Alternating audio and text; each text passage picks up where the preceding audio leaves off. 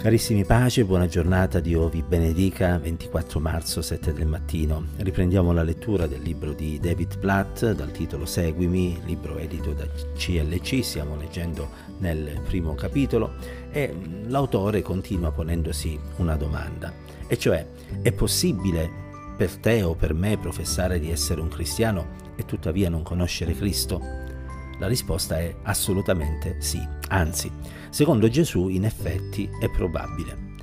Ti ricordi delle parole verso la fine del suo più celebre sermone? Circondato da persone che di solito descriveremmo come discepoli, il Signore disse, non chiunque mi dice Signore, Signore, entrerà nel regno dei cieli, ma chi fa la volontà del Padre mio che è nei cieli.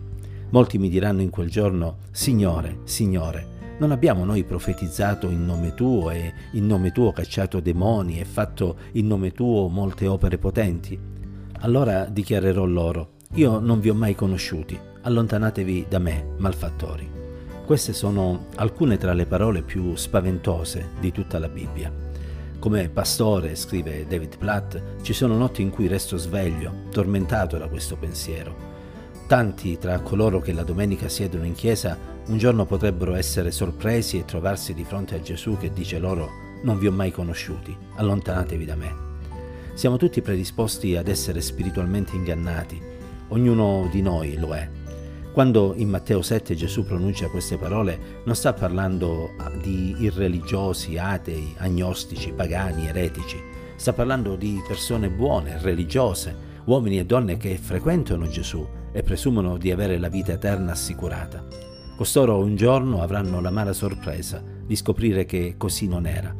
Pur avendo professato di credere in Gesù e pur avendo fatto ogni sorta di opere nel suo nome, non lo hanno mai conosciuto davvero. Un tale inganno era troppo probabile tra le folle del primo secolo ed è probabile nelle chiese del ventunesimo secolo. Quando leggo Matteo 7, scrive David Platt, penso a Tom, un imprenditore di successo di Birmingham, che a un certo punto incominciò a frequentare la chiesa di cui sono pastore.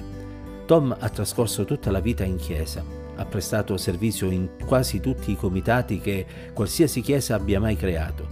Uno dei pastori dell'ex chiesa di Tom chiamò addirittura uno dei nostri pastori per dirci che ottima persona lui sia e quanto avrebbe potuto essere utile come membro della nostra chiesa. Il solo problema era che, pur avendo prestato servizio nella chiesa per più di 50 anni, Tom non era mai veramente diventato un seguace di Gesù. Affermò infatti un giorno, per tutti quegli anni sedevo sulle panche della chiesa pensando di essere un cristiano, ma invece non lo ero.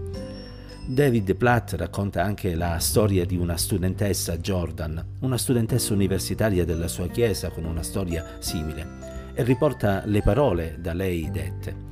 Ho pregato, disse un giorno Jordan, per chiedere a Gesù di entrare nel mio cuore all'età di 5 anni. Per un po' questa preghiera ha fatto da biglietto di scarcerazione gratuita dall'inferno, mentre io continuavo a camminare nel peccato. Sembravo migliore di tutti gli altri studenti del mio gruppo e questo faceva da convalida della mia fede. Se questa convalida non fosse stata sufficiente, ogni volta che avevo dei dubbi sulla mia fede, i miei genitori, i pastori, gli amici mi dicevano che io ero cristiana perché avevo fatto quella preghiera e sembravo a posto esteriormente. Così loro sapevano per certo che ero dei loro. Il mio cuore però non era ancora aperto alla comprensione della grazia. Era ovvio che la preghiera precedentemente fatta probabilmente non sarebbe bastata. Che cosa feci allora? Feci quello che chiunque non sia ancora disposto ad ammettere la propria totale rovina e depravazione davanti a un Dio santo farebbe. Riconsacrai la mia vita a Cristo.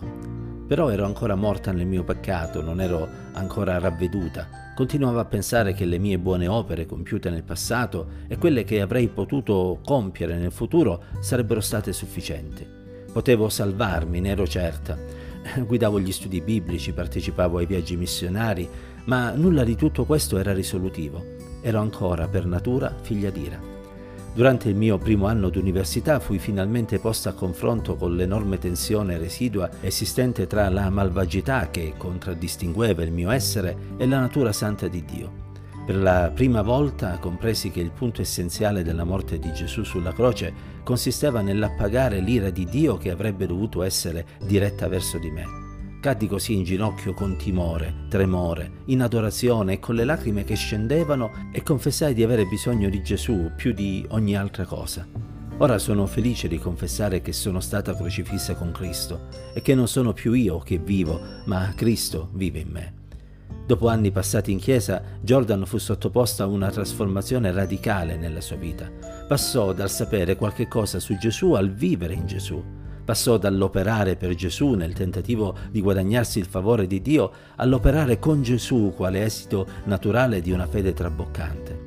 Non penso che le storie di Tom e Jordan siano uniche nel loro genere. Credo anzi che esprimano un problema pandemico che pervade il cristianesimo contemporaneo.